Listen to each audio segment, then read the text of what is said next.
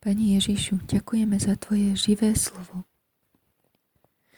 V šestém měsíci byl anděl Gabriel poslán od Boha do galilejského města, které se jmenuje Nazaret, k panně zasnoubené muži jménem Jozef z domu Davidova, jméno té panny bylo Marie. I vešel k ní a řekl, buď zdráva, milostí obdažená, pán je s tebou, požehnaná ty mezi ženami. Ona však byla tím slovem velmi rozrušena a uvažovala, jaký je to pozdrav. A anděl jí řekl, neboj se, Marie, neboť si nalezla milost u Boha.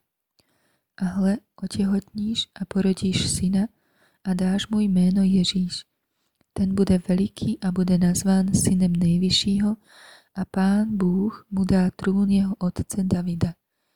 Na věky bude královat nad domem Jákobovým a jeho králování nebude konce. Marie řekla andělovi, jak se to stane, vždyť nepoznávám muže.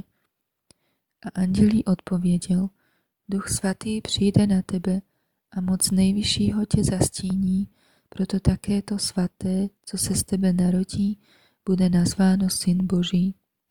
Hle, tvá příbuzná Alžběta, také ona počala ve svém stáří syna a toto je šestý měsíc té, která je nazývaná neplodnou neboť u Boha nebude žádná věc nemožná.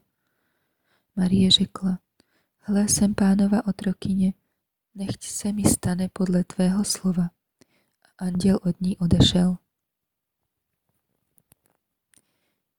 Ďakujeme Duchu Svetý.